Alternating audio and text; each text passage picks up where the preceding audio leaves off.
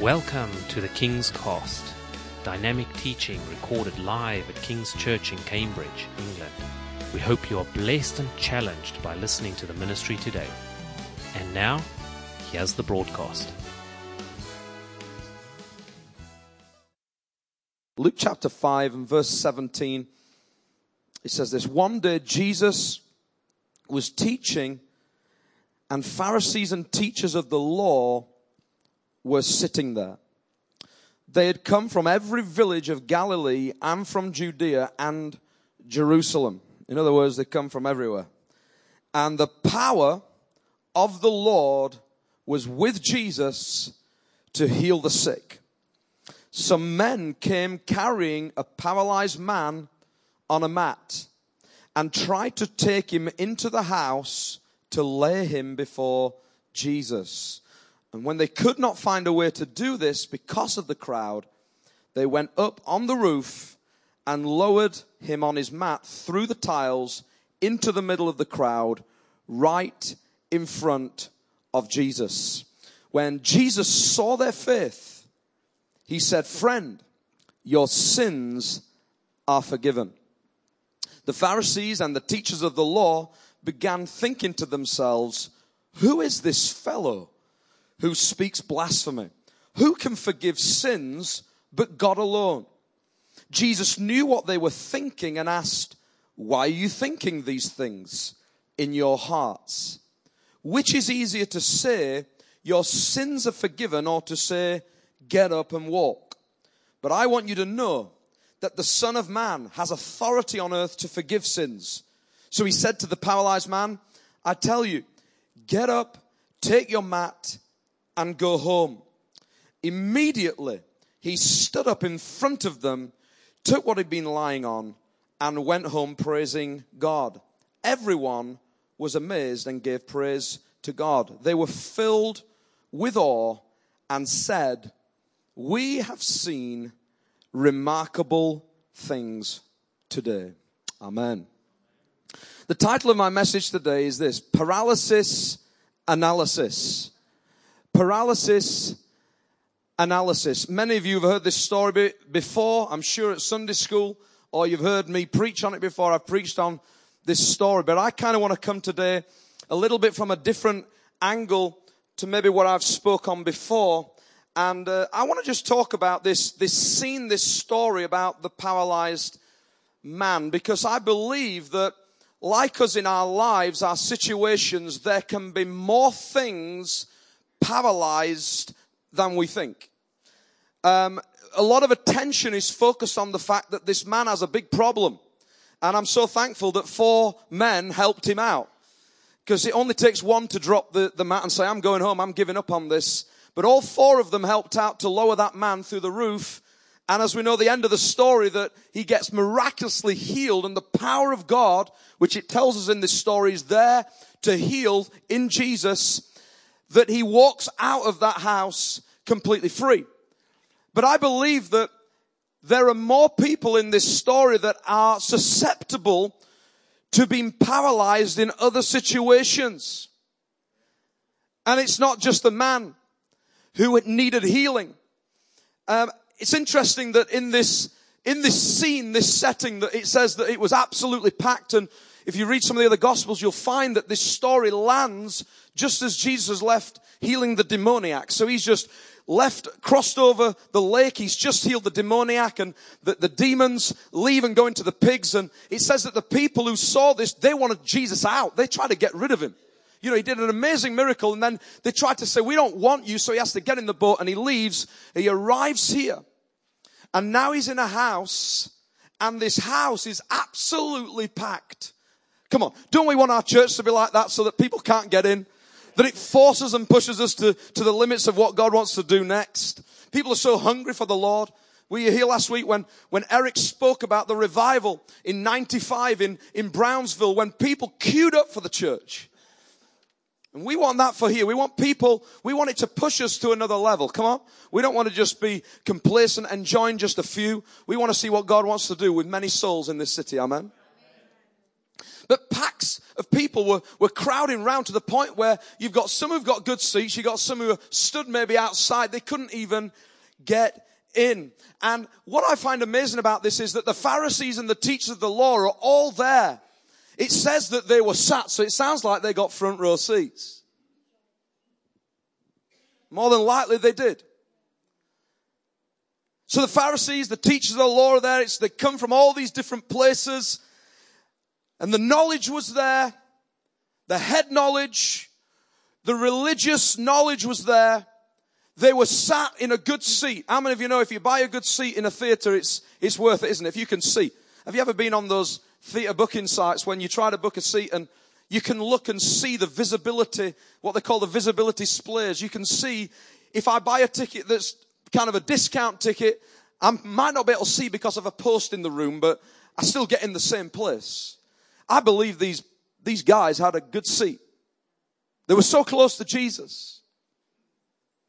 And, and, I want to just talk to you today because I believe that some of us can, and we don't think we are sometimes, but some of us in this season we're in right now, we can have a Pharisaical heart.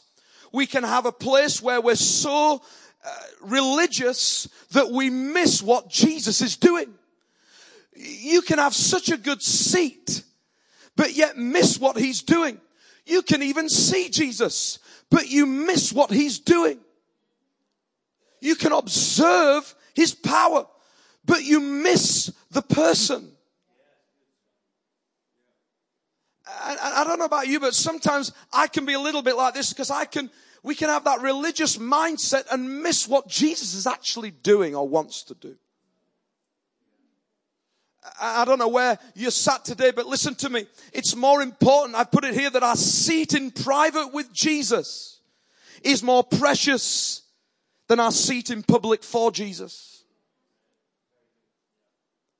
Come on. What I'm saying to you is this is, it's more important that you sit in intimacy with Him outside of Sunday than it is that when you come in here and you have a good seat.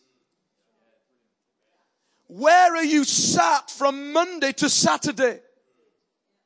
Where is your position with the Lord? Where do you sit? Because so many of us, we, we like to sit on the front. We like to sit in a good place. But the question is, where are you sitting with the Lord?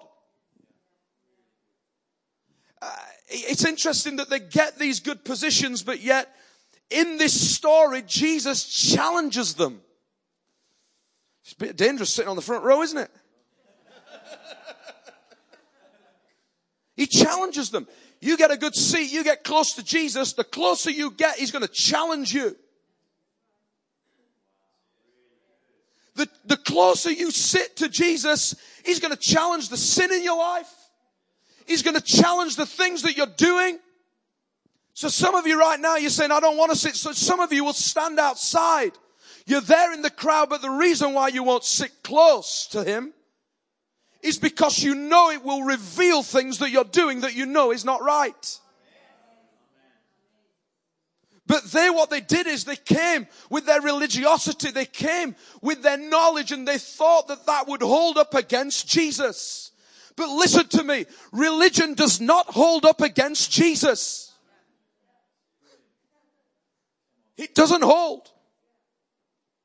And some of us right now, we, we're in a place where we can be paralyzed in our faith, paralyzed in our hearts paralyzed in our character, paralyzed by our situations. We're paralyzed even in our praise. We can't praise the Lord. You come in here and you're just like on, on kind of default mode of just survival. And you can't really praise the Lord. Today we, we sung that song, All the earth will shout your praise. Come on. Oh, all the earth will shout your praise. Some of you are shouting that and saying, Lord, I don't know if I believe. Our passion can be paralyzed. Our praise can be paralyzed. Our faith can be paralyzed. And our hearts can be stone cold paralyzed. But the Lord, if He can heal a man on a mat, if he can touch a man on a mat, he can raise you from your paralysis. He can raise you from that place where you don't have passion anymore. He can raise you from that place where your heart is stone cold. You said, Oh, I don't know if Christianity is for me anymore. Maybe this is just something that I've always been in because my family brought me into it. Listen, do you know what you need today? The fire of God. The fire of God. Because some of you right now, the reason why you're here is not because you're lame, it's because you're paralyzed in your passion, your faith, and you've lost your fire. You lost your fire. We need an encounter with the Holy Ghost. Amen.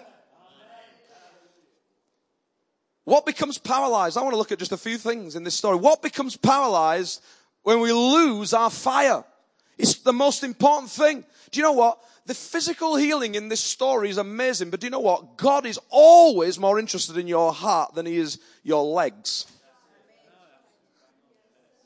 What does it, listen, the story is he gets lowered through the roof. The first thing he talks about is sin. These guys have just gone through all these motions, wrecked a roof, lowered the man.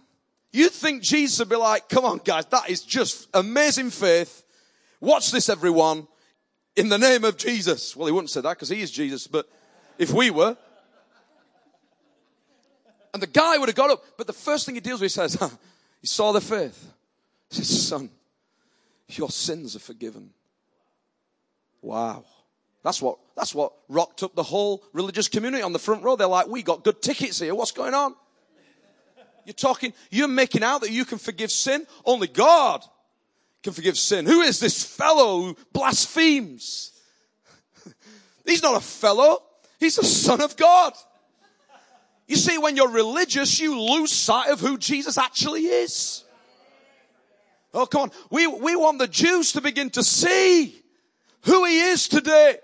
That he is the Messiah. That he is coming again soon. Hallelujah.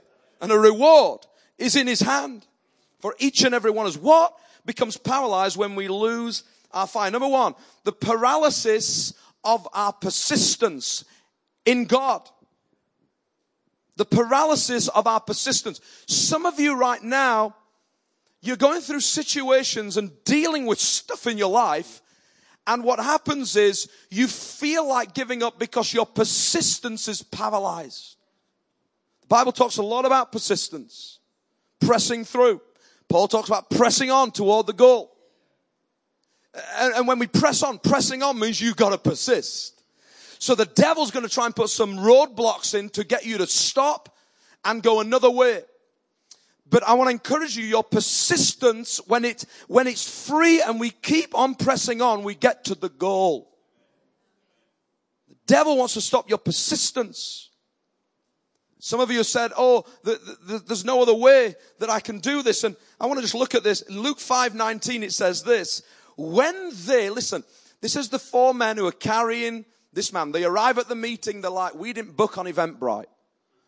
They only said it was a fiver. Ten pound if you want to be on the front row. We, it was a five pounds, but we missed out. Look at the crowds. And they have this problem that they're carrying.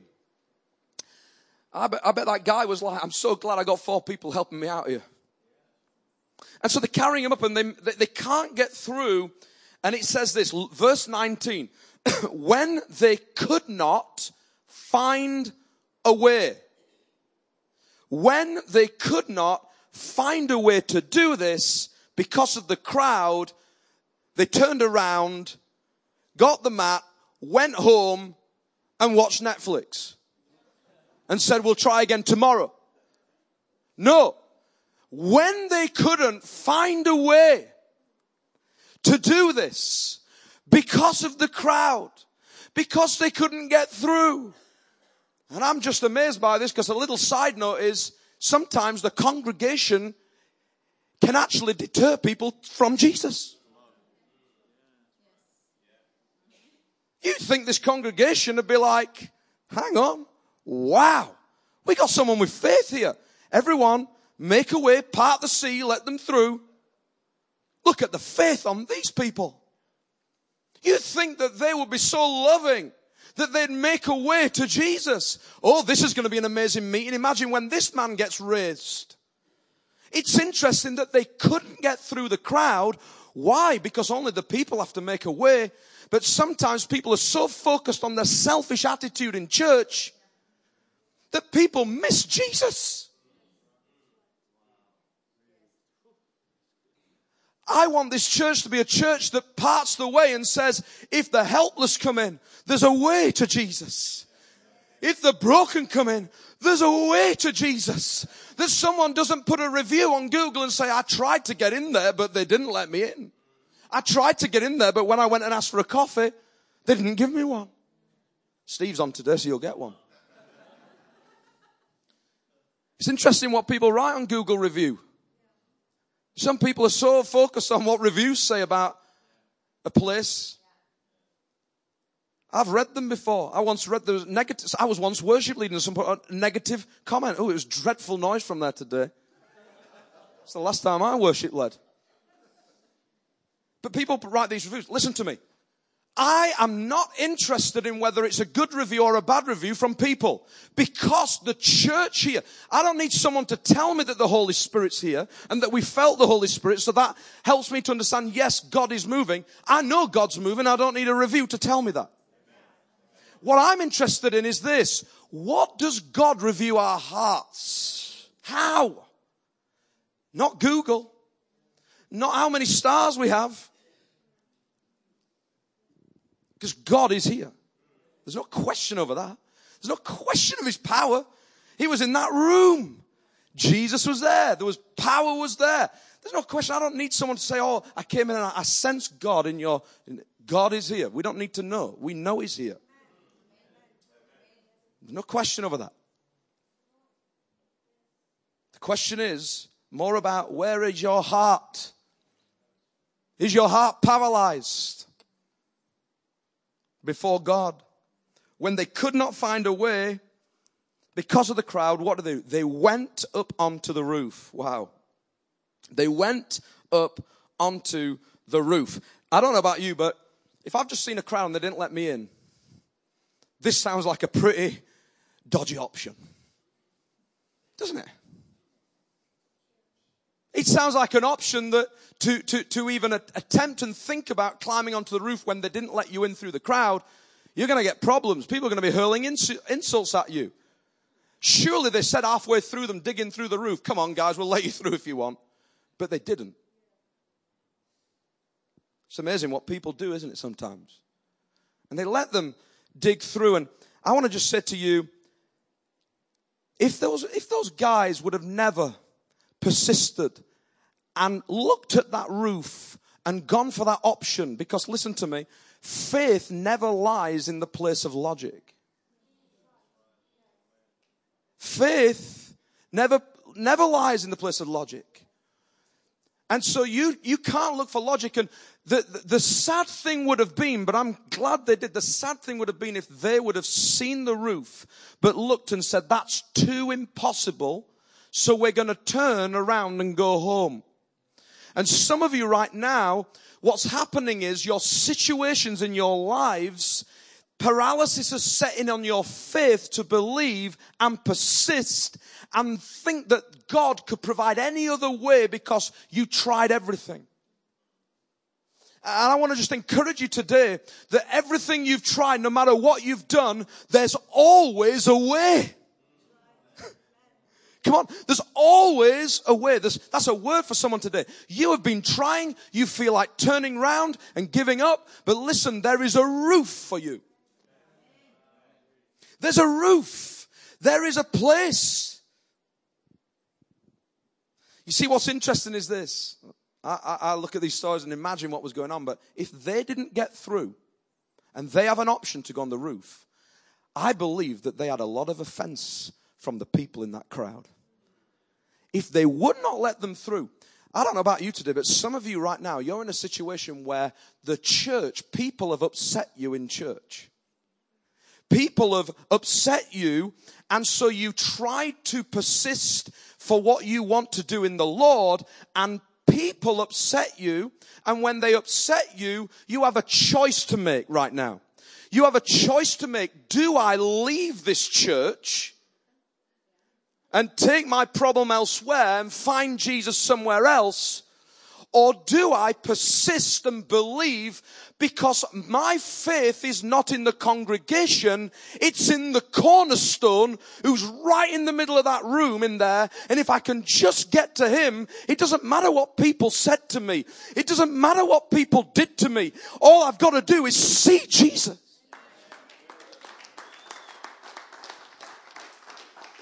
And as a pastor, I know this over the years I've been serving and leading. Some people they leave with their stretcher and walk off. Because people hurt them. That's how you get paralysis in your persistence. Because persistence means pressing through. Because whatever anyone does or says to me in this church, when people have upset me, and by the way, people upset me. But what I have to do is this, say, God, I'm not going to let people stop what you're doing in me. So I'm carrying my stretcher and I'm going to keep going because I'm going to take what I believe you're going to do because you are my focus, not the people. It's all about you, Jesus. Hallelujah. The crowd saw a potential problem. The crowd saw a potential problem rather than a problem with potential. You see, when we see people come and we see these people arrive here and there's difficulty, we've got to see every problem as a potential for God to turn it around. Come on. Or some of us can be like, oh no, that's too big for Jesus. We don't, oh, we don't want your type here. It's, it's just not that kind of church. Come on. We've got to be people who are loving, welcoming, but let me say, there are people here today. I really believe the Lord is speaking. Some of you have had offense at people. People have, you've, you've, you've been hurt by what people have said in the church, in the crowd. And so now you, you have to make a decision. How do I navigate? And do you know the normal thing? What I hear a lot of times people say, when someone gets hurt, they say, God is moving us on. God is just moving me on. I feel that season of moving. I bet you do. If I felt the season of moving, you'd never see me Now I understand, I get it. People move on sometimes. They do, and that's right. God does do that. But not all the time. Not all the time. When you want to move on, you've got to pray about it you got to ask the Lord, what is it you want me to do? Because listen to me. No matter what people have done or said to you, you don't just move because of what people did to you. You press on. You press on. Because it's not about the people, it's about Jesus. Now, you can do two things. You can either take it to heart or you can take it to Jesus. You can take it to heart, or you can continue taking it to the Lord. And they climbed up on the roof. And now they've got a different view because all the crowd are below. They start to dig. These people were probably shouting up saying, Will you stop it on that roof? We're trying to listen. But they carried on digging. But above all that, do you know what they did? They rose above the insults they rose above the offense. They rose above. And some of you have got to do that today, where you're paralyzed in your persistence to carry on. You've got to rise above. You've got to climb the roof. You've got to get above and say, God, I'm not going to allow the people to stop me moving forward. Hallelujah. Proverbs 19 verse 11 says, a person's wisdom yields patience. It is to one's glory to overlook an offense. Wow. Come on. The only way you're going to overlook something is to get above it. So you got to get on the roof. You got to get above and say, the crowd tried to stop me, but I ain't leaving. I'm climbing. I'm getting above to overlook this because that's where God's glory is. How many of you know God's glory came when they lowered that man through the roof? They chose not to be paralyzed by offense. Do you know what happened? Patience drove their persistence. It's a fruit of the Spirit, Galatians 5. Long suffering, we all know what that feels like sometimes. Patience, long suffering. In other words, holding your temper. That's what I mean. Holding your temper. They were there pushing through. Do you know sometimes you're going to be in church and you're going to be pushing through to see what God's going to do, and you're going to have people hurting you, upsetting you. But listen, the church is not perfect. So we press on through. Long suffering, patience. Because if the fruit of the Spirit is in you, in Galatians 5, patience and forbearance, and, and long suffering, we, we press through. If the fruit of the Spirit's in us, then we'll get to the goal. The question is is the fruit of Spirit operating in your life? Hallelujah. See, some of us want to walk in the Spirit, but we don't want to have the fruits of the Spirit. Some of us think walking in the Spirit is just like, oh, I'm on fire for Jesus. Look at me. Look at me. I see all the time. People are on fire, I'm on fire, I'm on fire. But the, the, I look at their character. If the fruit of the Spirit's not in operation, how can you be on fire? How can you be on, how can you be in Galatians 5 walking in the Spirit if the fruit of the Spirit is not in operation? It just, that does not line up to me. So your words telling me you're on fire does not line up with your character. I'm more interested in the character. If the character is the fruit of the Spirit, then you're going to be walking in the Spirit. Why? Because you're led by the Spirit. Patience gives you persistence to walk through the crowd of insults and people who hurt you and allow you to get on the roof and carry on going rather than going home. That is when people walk by the Spirit. Not just because they healed someone. Not just because they saw the gifts of the Spirit in operation. Next thing, Jesus' attention. He sees this. They, they now dig through the roof. You can imagine the dust falls. Listen, Jesus' attention is always on our desperation. His attention's on your desperation. So listen to me. You, you're gonna get, God is gonna give you, if you keep persisting, He's gonna give you a new option. He's gonna say, have you thought about the roof? Have you thought about doing this? You're like, this is just, just not logical, Lord. But when we persist and we go through, it says that Jesus saw their faith. And I want to just encourage you today that when you start to do things that defy logic, it attracts the attention of Jesus Christ. He, it attracts them so much so that whether you bought a ticket or not and you're on the front row, he's attracted more to faith than where you sat. He's attracted more, not to whether you paid for a ticket, but he's attracted more to the fact you were willing to burst the roof open. That's why, because some of us are saying, I've been a Christian for years. Why isn't God breaking through for me right now? It's because you've entered into this re- religious spirit where you're paralyzed into thinking you deserve the breakthrough rather than actually looking to Jesus and saying, actually, I'm humble before you and realize I'm nothing without you.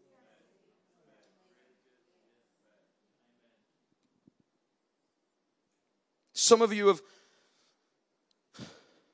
you've missed that there is another way, there's another option. Persistence.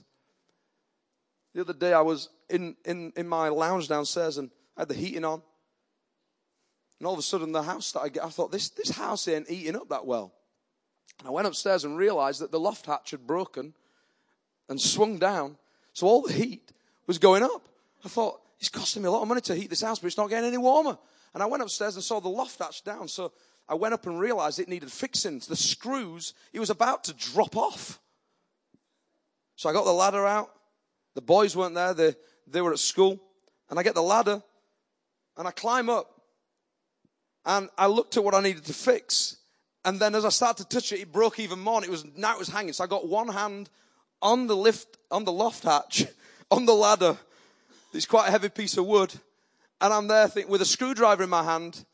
And then I drop the screw. How many of you know at this point, all my options were out? Because I had to, if I let go of the lift, the loft hatch, it would have, it was hanging on one hinge on one screw. So if I'd have let go of that, that drops. Then I wouldn't be able to hold it up. So I wanted to keep in position to put the screw back in on the right. So I had a, an option. So I climb off the ladder and I'm holding the loft hatch up, looking at the screw on the floor. So close, but yet so far. so easy, but so hard. And I thought there's no option. Logically, there's no option. And then all of a sudden, the Lord spoke to me. He said, Take your sock off and use your foot to pick the screw up. You'd have loved to have seen this, wouldn't you? I thought, what a great idea. Revelation, wisdom. So I took my sock off. I'm holding the screw and I picked it up. It's amazing what you can do with your feet. I got the screw. I lifted it up, got the screw, and I climbed up and I fixed it. Come on. I could have given up and said, Lord, there's no, there's no other way. Just walked off and let the thing drop. But persistence is when you believe that if you stand there just for a moment and say, God, there is another way, isn't there? And then he gives you the revelation. And then you realize that there is something more. There's always a roof. Hallelujah. Come on. Some of your situations right now, you're saying there's no way we can get through this. There's no way. It's, it's just not possible. Yeah, yeah, yeah, yeah. You got to take your sock off. Oh, but you, I don't like to do that. Because I don't do that. You got to take your sock off. You got to use what God's given you. Oh, but I only use my hands to do that. I don't, I don't do that. No, you've got to start to, to believe and get humble before the Lord. It's amazing. I'm going to use my feet more often. I ate my breakfast with my feet this morning.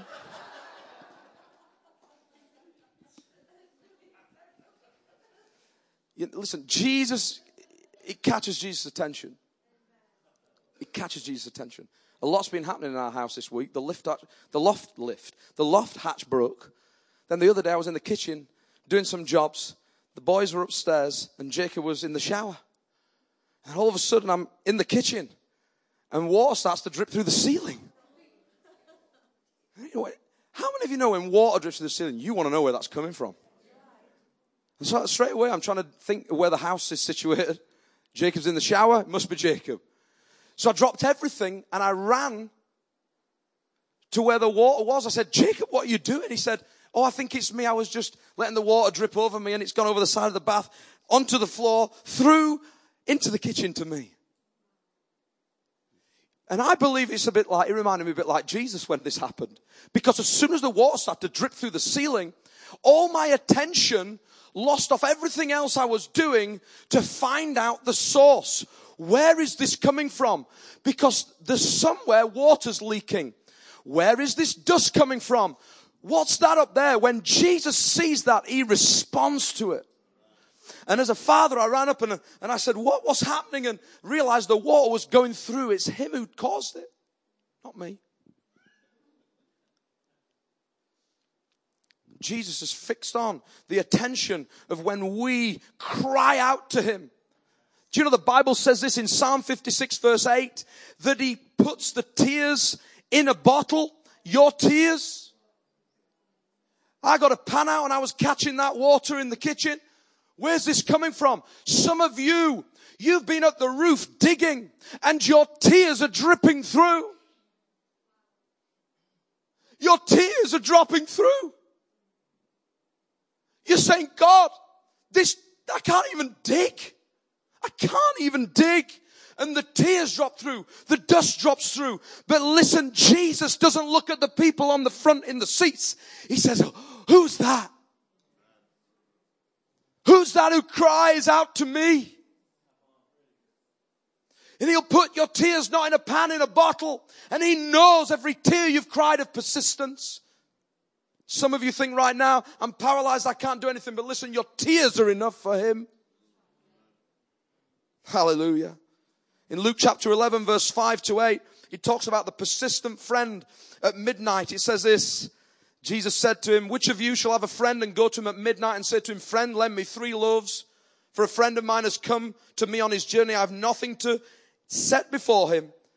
And he will answer from within and say, don't trouble me, the door's shut. And my children are now in bed. I cannot rise and give to you. I say to you, though he will not rise and give to him because he is a friend, yet because of his persistence. There it is. It's a key. Because of his persistence, he will rise and give him as many as he needs.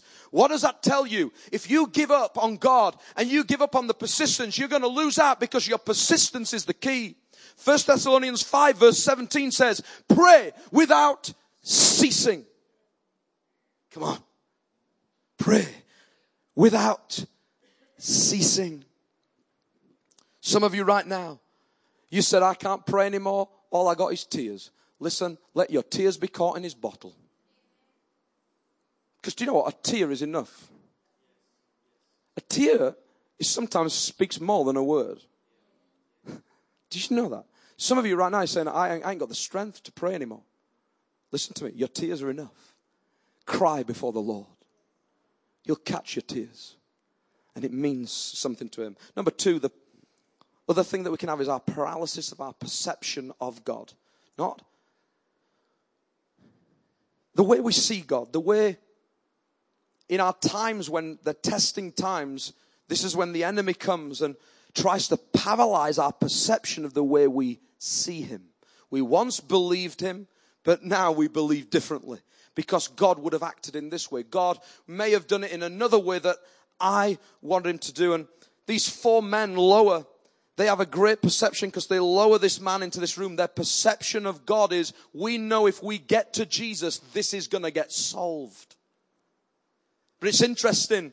Those Pharisees on the front row had lost their sight. You can, you can have a great view, but lose your perception. Did you know that? You, you can be in this church, see amazing miracles take place, see people touched by the Lord. You can have a great view, but actually have lost your perception of who God is. It's easy to sit there and watch and observe. But the reality is, is that we need our perceptions to be renewed. So we're not paralyzing our thinking. Luke chapter 5 verse 21, it says, the Pharisees and the teachers of the law, listen to this, began thinking to themselves. It's interesting, isn't it? A little thought, little yeast works through the whole batch of dough. You only have to start with a little bit of a thought. And let me tell you, you're on a, you're on a slippery slope. Because that thought will permeate your life. It says they began thinking to themselves. It didn't say that they put a big banner up saying, Jesus, we don't believe you are the Son of God. They kept it to themselves. I've got something to say to you today. There are some people in this room today. You've got thoughts about people in this room. You've got thoughts, negative thoughts about God. You've got negative thoughts running through your mind sometimes. And listen to me. I've got news for you. If I don't know about them, God does. They sat there. And it says that he knew what they were thinking in their hearts. They kept it to themselves.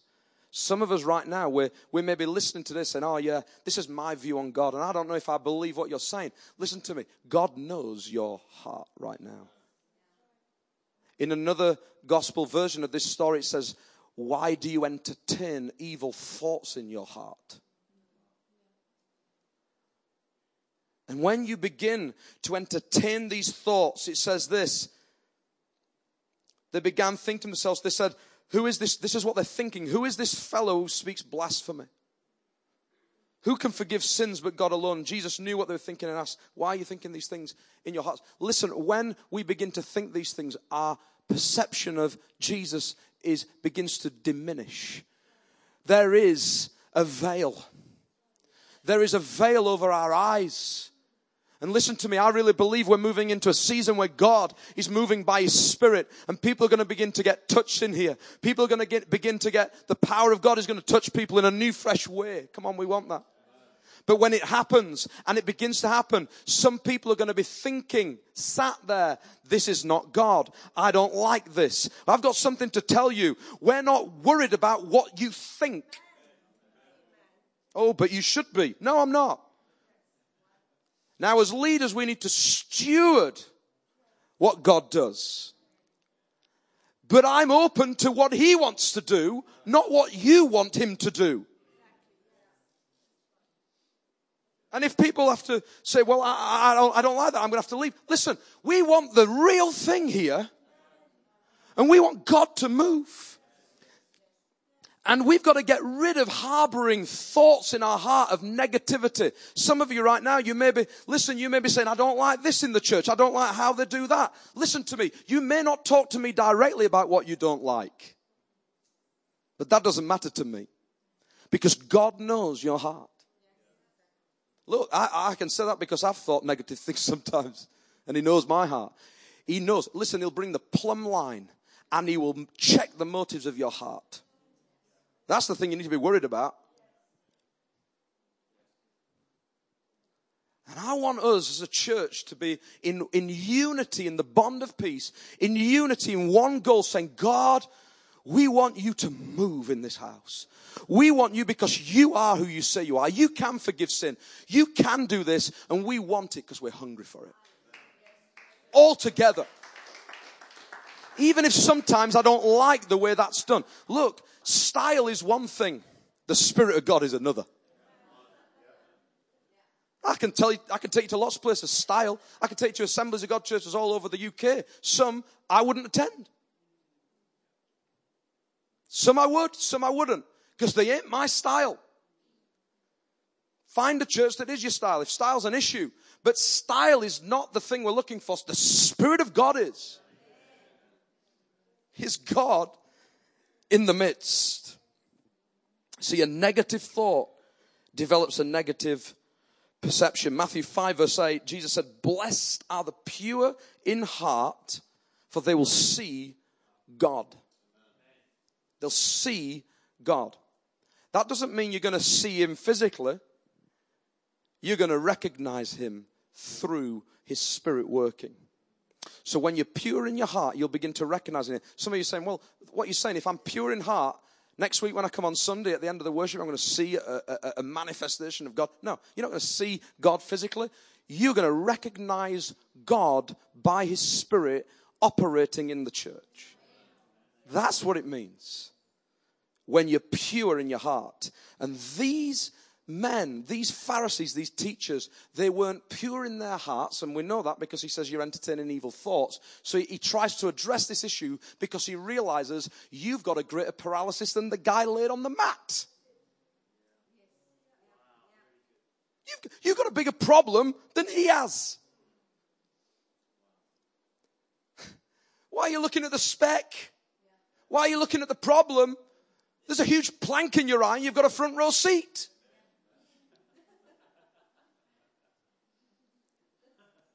Paralysis of the heart, paralysis of our perception, paralysis of we can't see God because we're not pure in our hearts. Hallelujah. Jesus wanted to bring these things to the surface to bring them to the surface. That's what he wants to do in us. Today, he's bringing it to the surface. He's saying, some of you right now, you know you've got negative stuff going on. Come on, it's time to get rid of it. You want to see a move of God? We've got to get our hearts right. We've got to get our hearts right before the Lord. You got to get it out to the surface. Oh no, I don't like this kind of preaching. This is the kind of thing that's going to release a move of God. Because I can't change you, only God can. And I want him to change me, so I need it as well. I went the other day, I took, I had a free trip to, I get a lot of freebies lately. My gym closed down, so I contacted another gym. I said, Can I use your gym? I'd like to test it out. And went in, and they had a sauna and a, and a steam room. And I took my boys the other day. And I said to them, I said, Can my boys use the sauna? They said, Well, it's at, at your own risk. Thought, They'll be fine. Come on, boys. So if some of you are thinking now he's, he's, he's a bad dad, I took him in just for five minutes. And we sat there. It was funny watching them. They're going, Dad, why is my nose burning? I said, just stick with it, some persistence. Dad, my nose is burning. And uh, they just sat there quietly, and we, we were in this. And, and, and what someone told me the other day, in fact, the first time I went to the sauna the other day, I was in the sauna, I stayed in 30 minutes. 30 minutes solid. I thought I was going to die. Do you know why I stayed in 30 minutes? Because all the way through the 30 minutes, I witnessed to someone and prayed for them in the sauna. Power of God touched him. And while I was in there, he says, Oh, I'm really used to this. I come all the time. Honestly, I got towards the end of my evangelizing and I was getting close to nearly passing out. And I felt like saying to him, I'm going to have to step out for five minutes and I'll finish off what I'm going to say to get a breath. But I thought if I do that, the whole thing's going to, going to fall apart. So I just carried on going. So I took my son back the other day and we are in there and, and someone telling me the, the nature of how these things work. And you know, if you're in a sauna, it brings out the impurities. And I realized something and the Lord spoke to me and said, son, as the fire of my spirit begins to burn, the presence begins to increase and the temperature increases in the church, what will happen is the impurities will be forced out of people. They'll be brought to the surface. And some people won't be able to stand in. They'll get out of the kitchen because they don't like the heat. Some people will say five minutes is enough for me. But son, you gotta keep pressing on through. Because the heat always brings out the impurities. And when the impurities are out, then we're free. Come on. Who wants a spiritual sauna in this place? And I mean you keep your clothes on as well. We want the heat of His presence to be turned up. For the impurities of our hearts to come to the surface. The sauna's calling. It's all right. I forgive you. No offense taken. Hebrews 4:13 says nothing in all creation is hidden from God's sight. Everything is uncovered and laid before the eyes of him to who we must give an account. Let me tell you something today. He sees right into you the very depths of your heart. In just the previous verse, in verse 12, it talks about God's word judging the thoughts and attitudes of our heart. Nothing is hidden. Nothing. It's an x-ray vision. God has an x-ray vision on our hearts today. It tells us here in Hebrews 4 that we know that His Word, when it challenges us, when the heat increases, it will reveal the attitudes of our heart. Hallelujah. Some are here right now and your heart is dry. You can speak about Jesus, you can tell me all you like about Jesus, but your heart is absolutely dried up. It's stone cold. You can't even remember the last time you felt the presence of God because you're so hard inside, but yet you know a lot of knowledge. Look, we don't need knowledge. We don't need Pharisaical knowledge. We need an encounter with Jesus. Hallelujah.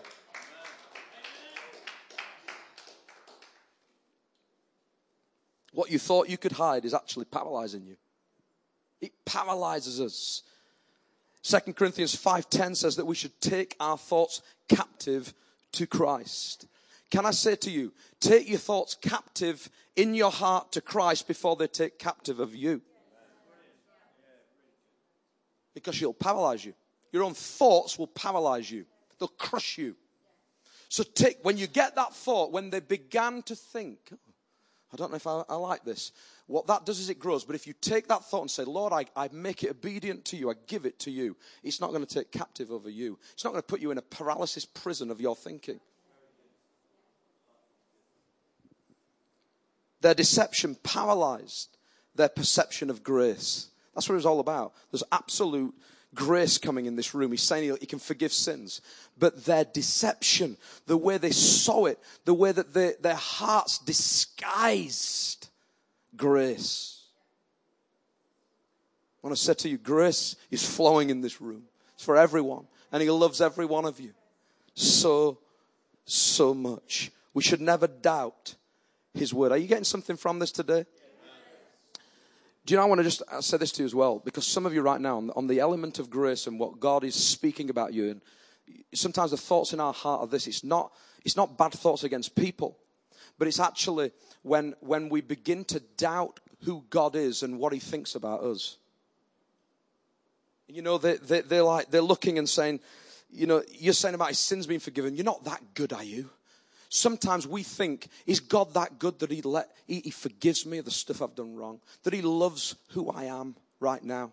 Some of you right now, you're, you're in a place of doubt. Your perception of God is paralyzed because you think that God can't love you because of what you've done or what, who you are. Or even sometimes you have a low self esteem, you have a, a low view of yourself. Listen, there's, there's been humble, but sometimes, do you know what? I just want to encourage you today to start thinking high of yourself, not in a, in a prideful way, but start to say, do you know what? God absolutely loves me. Because do you know what? My trying seasons and testing seasons start to crush me sometimes to the point where I thought, God doesn't, does God really like me? I got something to say. Last uh, Monday, when we had uh, School of His Presence with Eric Gilmour, I went to his hotel and I collected him and, and as he got in the car, we drove through Arbury. We were driving through Arbury. And the first thing he says is he asked me to, to share a little word with him. So I do in the car. Then he turns around to me and says, Because I've got two things to say to you. And I said, Okay. And he shares these two prophetic words. He said, I've been praying for you this morning. And the Lord told me to tell you these two things. So he tells me these two things. And one of them that he said was quite a nice word. It wasn't directional, it's a nice word about what God thinks about me. How many of you know when we receive words like that, it's find it hard to believe? You know, we can, you can find it easier to believe that God's going to take you through, He's going to give you direction. But when God says something nice about you, say, Are you sure about that? I, honestly, I doubted what Eric Gilmour said. He might be a man of God, but I'm driving through Arbury thinking, Are you sure you got that right? I'm not so sure that he likes me that much. And he said these things, and I'm like, I don't know if I, I don't know if I really believe the extent of what you're saying, but it sounds good. I said, I'll, I'll, I'll shelve that one and I'll pray about it. When I get to the church and we do, we do the day, I don't know how many days later it was, three, four days, this week, the same week, I'm telling you, this is what God is doing in this season. Someone in this church sends me a message of encouragement and sends me a word. And now let me tell you, the word was verbatim, nearly exactly the same as what he said to me in the car through Arbury. Exact. And I'm telling you, the detail in it was so unbelievable, I was shocked to the core. So much so, I actually messaged Eric Gilmour in a meeting and said, That what you said to me in Arbury in the car the other day, I've just had someone else send it to me. Check this out. What do you think? He said, That's exactly what I said to you. Listen to me. This is the same night as the revelation came to my sons. God spoke to me. Listen to me. God is beginning to speak. And some of you right now are doubting the, the things that God is saying about you, his children. You've got to believe it. And I realized something. Re- when I doubted it, he had to come again and tell me again. Because that's who he is. Don't be paralyzed in your thinking, your false thinking of Jesus. And finally, number three, we can be paralyzed in our prayers to God. You know, some of you, you've been coming to church and you can't even praise Him anymore. It's interesting, we sung this morning about all the earth will shout your praise. We sung a lot about praising Him. And I want to encourage you today. Some of you right now, you're paralyzed in your prayers. You can't lift your hands to Jesus and praise Him anymore. You can't praise him the way you want to. But listen to me. I'm telling you, God wants to take that paralysis because it's not an illness you've got like that man on that mat. Some of you are paralyzed that you can't raise your hands. And if you do, it feels like a weight because you don't want to do it. And I'm telling you that our praise is breakthrough. Our praise will bring the breakthrough that God wants to see in our lives. And I believe that this church, we're going to see a season, and this morning was amazing, the worship, as we broke through in His presence. A church that is passionately on fire for Jesus, praising Jesus. Hallelujah. Praising Him. A passionate house. It says this in Luke 5:25. when he stood up in front of them, immediately stood up in front of them, took what he'd been lying on, and went home praising God. Hallelujah. A minute ago he was he was being carried in and all the people were insulting and then they were on the roof and they're trying to get him through. He's had a tough morning getting to church. The next minute he's praising God. Because listen, when God starts to move, we shouldn't let our praises freeze. We shouldn't let our prayers be paralyzed. We should say, God, I realize what you're doing and my situation may not be changed right now, but I'm praising God for his situation, for her situation. What we're doing is we're waiting, we're only going to praise God when I'm through the storm. But do you know what it says? It didn't say that he jumped up and, and, and, went home with the mat underneath his arm and, and started praising God. It says that all of them praise. Oh, but you don't understand. You might be getting a victory, but I ain't got a victory yet. Still digging the roof. Still digging the roof. But they looked and said, We praise as well. Everyone, it says, was amazed and gave praise to God and they were filled with awe, said, We've seen remarkable things today. Just four, listen to this, just four verses before they are erupting in praise and they're singing, All the earth will shout your praise. And he walks out with his mat and they're all praising God. Just four verses before Jesus was challenging them saying, You've got bad things in your heart. Listen to this. You've got to get this for a moment. Do you know what the, them Pharisees, what I love about this story is we put, we, we put the Pharisees down a lot. We're always putting the Pharisees down. But let me tell you, God loves the Pharisees, doesn't he? Jesus loves the Pharisees just as much as he loves the man on the mat. Oh, we all, we all oh, the Pharisees, they're terrible people. They're just so religious. But what happened is, in four verses, they changed their view. Because I don't know about you, but if I'd been in church and a prophet called me out and said, You've got a terrible, terrible attitude in your heart, JL. No, he hasn't really, I'm just using it as an illustration. You've got a terrible attitude in your heart. I sense I can even know what you're thinking now. I tell you what, you put you wouldn't put your welcome card in the box, you'd be out of here like a flash. I'm not going to that church anymore. False prophets. I don't like being challenged like that. You don't do. That's rude. It's not the British way of doing it. You can't call people out. Jesus, listen, called them out in a meeting, rebuked them, challenged their hearts, because that's what the presence of God will do.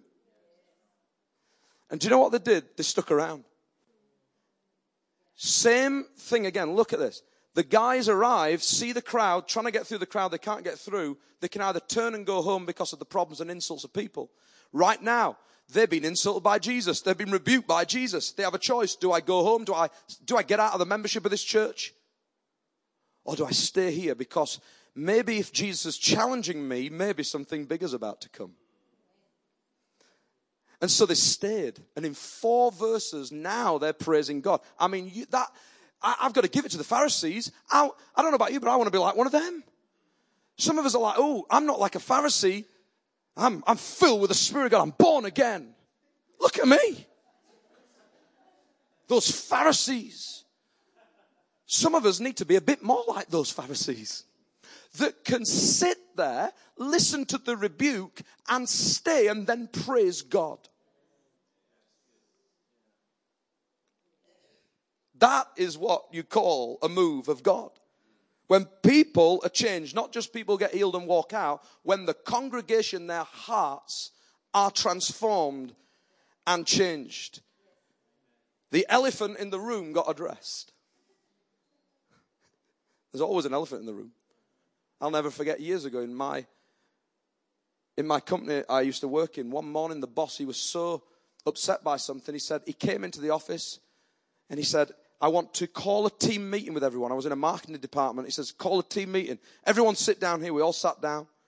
He says, I've heard that some people have been saying some things about me, and I want you to all be honest and tell me everything, what you feel about me. Boy, oh boy. I mean, how brave he was. I said, Can I go and get a coffee for this first?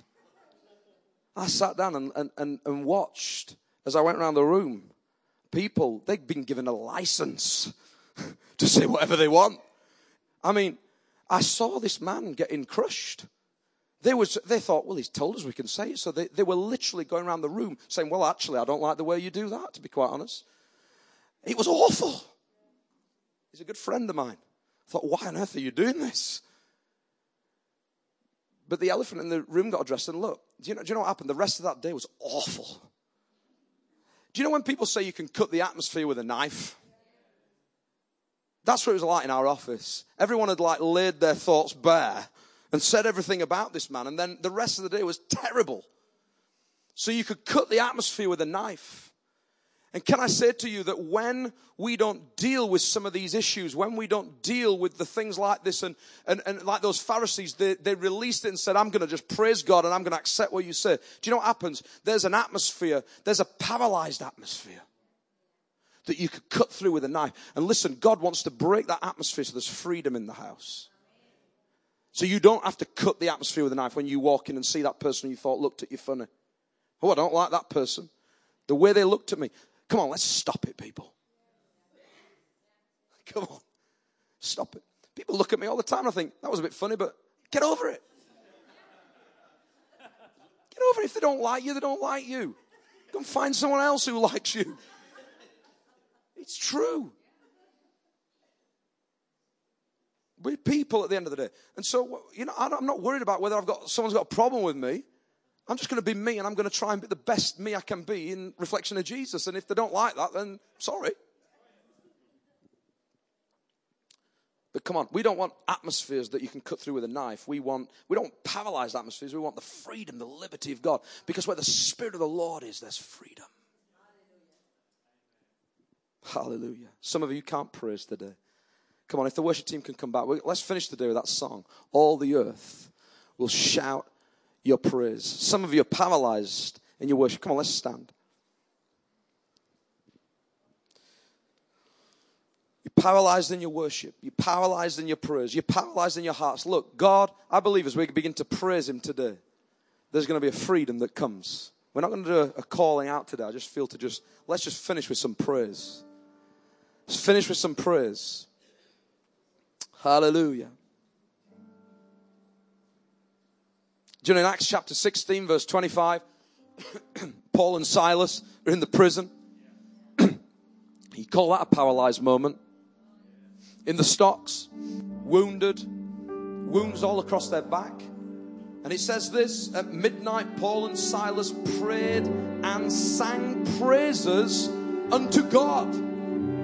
Listen, you don't have to see the victory to praise, you have to praise Him to the victory. Oh, you're saying, oh, I'm only going to praise and raise my hands when I see my victory. No, they praise with wounds. They worship with wounds on their back. They raise their hands. And listen to me the paralysis of their prison changed. Because the doors, the paralyzed doors opened. The paralyzed chains that they had loosened.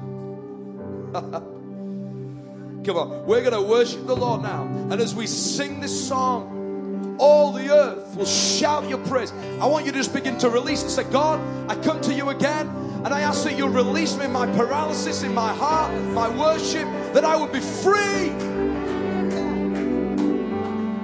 Psalm 100 says this, verse 4 Enter his gates with thanksgiving and his courts with praise. Hallelujah.